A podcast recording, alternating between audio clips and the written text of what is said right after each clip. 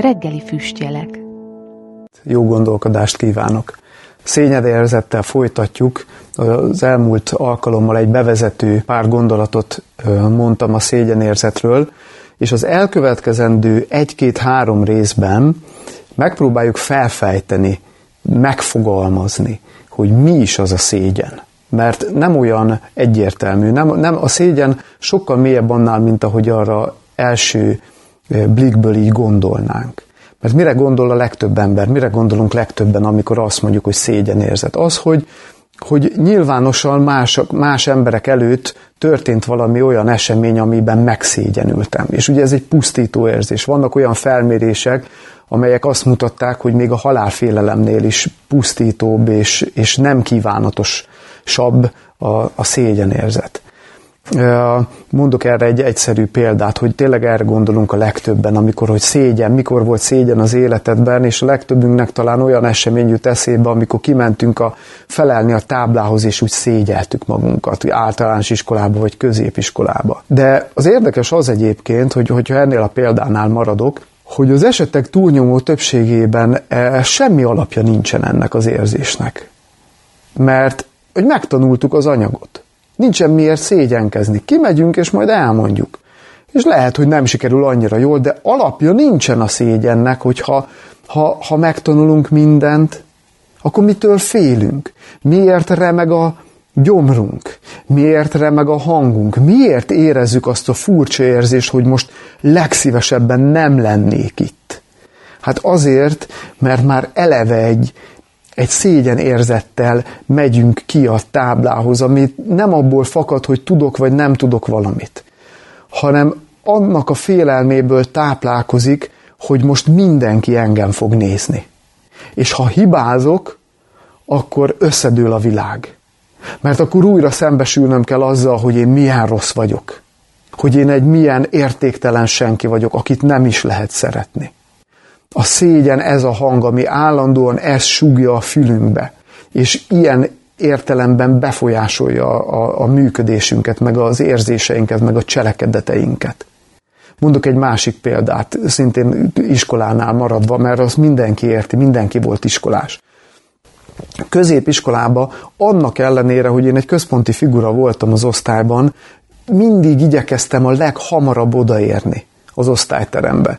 Pedig én egy másik városból jártam, és mindig hamarabbi busszal akartam menni, hogy odaérjek, mert gyűlöltem akkor belépni az osztályterembe, amikor már ott volt mindenki, vagy amikor már sokan voltak. Mert beléptem, és hirtelen mindenki oda nézett, és már előre féltem ettől a tapasztalattól, hogy mi lesz, hogy belépek, és mindenki rám néz. És ez annyira megkeserítette az életemet, annyira egy keserű tapasztalat ez, hogy az valami elképesztő. Persze ez kívülről nem látszik, de belülről ez feszélyezett, hogy most belépek, és mit fognak gondolni? Miért néznek rám, és biztos minden jól áll rajtam? A szégyenérzet nagyon sokszor ölt áruhát. Például a megfeleléskényszernek az áruháját, amiről annyit beszéltünk egy pár alkalommal ezelőtt. Hogy mit gondolnak vajon rólam, és lebénít. De emögött a szégyenérzet áll. Azért tartottam erről hosszabb előadást is, és úgy fogalmaztam meg, hogy egy alattomos gyilkos. Azért alattomos, mert áruhát ölt nagyon sok esetben. Az, amikor van egy nyilvános megszégyenítés, az egy olyan egyértelmű helyzet. És persze senki nem kívánja a háta közepére se. De amikor áruhát ölt, az értéktelenségi érzés, a kisebbrendűségi érzés, a megfelelés kényszernek az áruháját veszi fel, akkor nem tudom azonosítani, és nem tudom, hogy mi a bajom. És a szégyen. A szégyen, ami azt sugja a fülembe, hogy nem követhetek el hibát, mert én magam vagyok a hiba. Mondok, hadd hozzak egy másik történetet is, hogy tényleg sokkal mélyebb dologról van itt szó.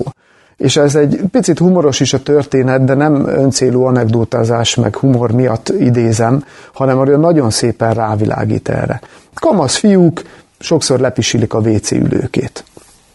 Én is így voltam ezzel, és emlékszem, és számtalanszor megesett velem, hogy éjszaka kimentem pisilni. És lusta voltam, fáradt voltam, nem emeltem fel az ülőkét, és lepisiltem a WC-ülőkét. És hát egy egészségesen működő ember, fiatal, hogyan reagál erre? Letépi a WC papírt, letörli, kidobja, lehúzza. Megy vissza. Jelentéktelen esemény. A szégyenvezérelt, mint ahogyan én is éltem az életemet, a szégyenvezérelt magatartás, egy beteges működés, hogyan reagál ebben a helyzetben? Mit tettem én? Olyan halkan, amilyen halkan csak lehet. Próbáltam eltépni a WC papírt, hogy nehogy felkeljenek rá a szülők, akik már rég aludtak. És nehéz is megfogalmazni ezt az érzést. Meg azokat a gondolatokat, amik ilyenkor végbe mentek bennem, hogy hát ha ez most kitudódik, ennek nem szabad kitudódnia. Mert ha kitudódik, hogy én most itt azért tépem a WC papírt, hogy letöröljem a pisit a WC ülőkéről, akkor megint azzal szembesülök, hogy én egy milyen szerencsétlen vagyok, hogy én egy milyen értéktelen vagyok, hogy még ezt sem tudom megcsinálni, hogy még ebben is hibázok, és én magam vagyok a hiba. Ez a különbség a bűntudat, hogy mondjuk tettem valami rosszat, de nem azonosítom magam azzal a rosszal, és a szégyenérzet között, amikor azonosítom magam, és elítélem magamat. Tehát az önvád köntösébe is bele tud bújni a szégyen. Azt az áruhát is fel tudja venni, az önítélkezés, az önvádnak az áruháját is. És mind ezek mögött, a lelki jelenségek mögött mind ott van rejtőzködő módon ez a csápjait kibocsátó szégyenérzet, amit alig tudunk sokszor leleplezni, hogy ez keseríti meg millióknak az életét.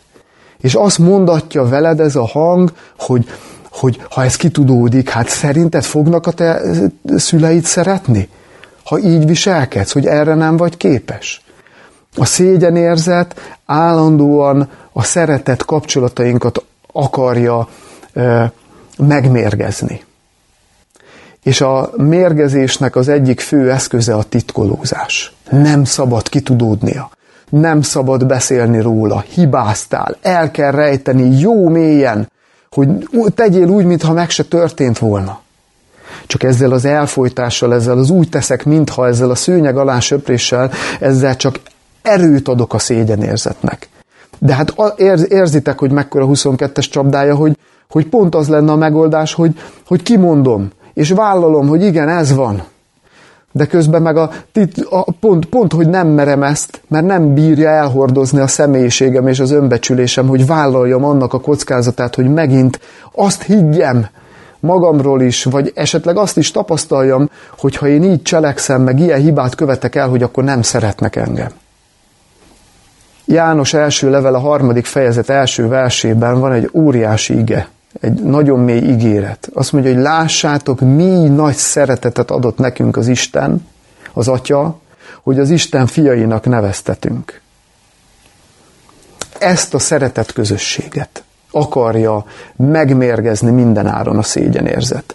A szeretet kapcsolatainkat. Hogy ha így cselekszel, hát azt gondolod, hogy szeretni fog téged az Isten, téged, aki selejtes vagy, aki hibát hibára halmozol, aki elkövetsz minden ostobaságot. Hát az Isten így nem szeret téged. Előbb javítsd meg magadat. És úgy menjél az Istenhez, és lehetetlen. Hát ez a megfelelési kényszer pályájára rak minket a szégyenérzet. De ugyanez az emberi kapcsolatainkban is. Hogy azt hiszed, hogy így elfogadnak majd téged? Hogy szeretnek majd a szüleid, hogyha 4-est hozol haza? Meg 3-ast, és nem 5-öst, meg nem csillagos 5-öst? Azt hiszed, hogy ebben a társaságban befogadnak téged, hogyha nem ugyanolyan kabátba, meg cipőbe jársz, hanem márkás ruha van rajtad? Hát úgy nem fognak elfogadni, mert te úgy nem vagy elfogadható, téged úgy nem lehet szeretni. Hát ez a szégyenérzet. Nem csak az, hogy nyilvánosan egy kellemetlen szituációba kerülünk. Az még a jobbik eset, mert elfelejtjük, vagy valahogy rendezzük. De ez a belülről mardosó énkép, ez a belülről mardosó hang, ami állandóan azt hazudja neked, hogy te egy értéktelen senki vagy, és nem lehet téged szeretni. Na ez a szégyenérzet. És azért beszélünk erről ennyit, mert erről nem merünk beszélni, ez tabu téma. Nem merünk beszélni arról, hogy hibázunk. Nem merünk beszélni arról, hogy nem vagyunk tökéletesek. Főleg most vallási közösségekre értem. Hogy a perfekcionizmus megfertőzi egyszerűen nagyon sok vallási közösség életét. Persze a másik véglet, amikor ebből menekülni akarunk, és akkor meg engem az Isten úgy szeret, ahogy vagyok, és hogy nem kell nekem még megváltozni se. Mert igaz, hogy úgy szeret, ahogy vagyok, de szeretné, ha megváltoznék. Folytatjuk egy hét múlva továbbra is azzal, hogy mi a szégyen. Itt a lényegét megpróbáltam valahogy megfogalmazni, remélem sikerült átadni, de azért vannak még olyan dimenziói ennek, hogy maradunk még egy-két részereig ennél. Meg fogjuk utána vizsgálni, hogy milyen megnyilvánulási formái vannak, meg hogyan gyógyulunk belőle. Úgyhogy várlak titeket sok szeretettel.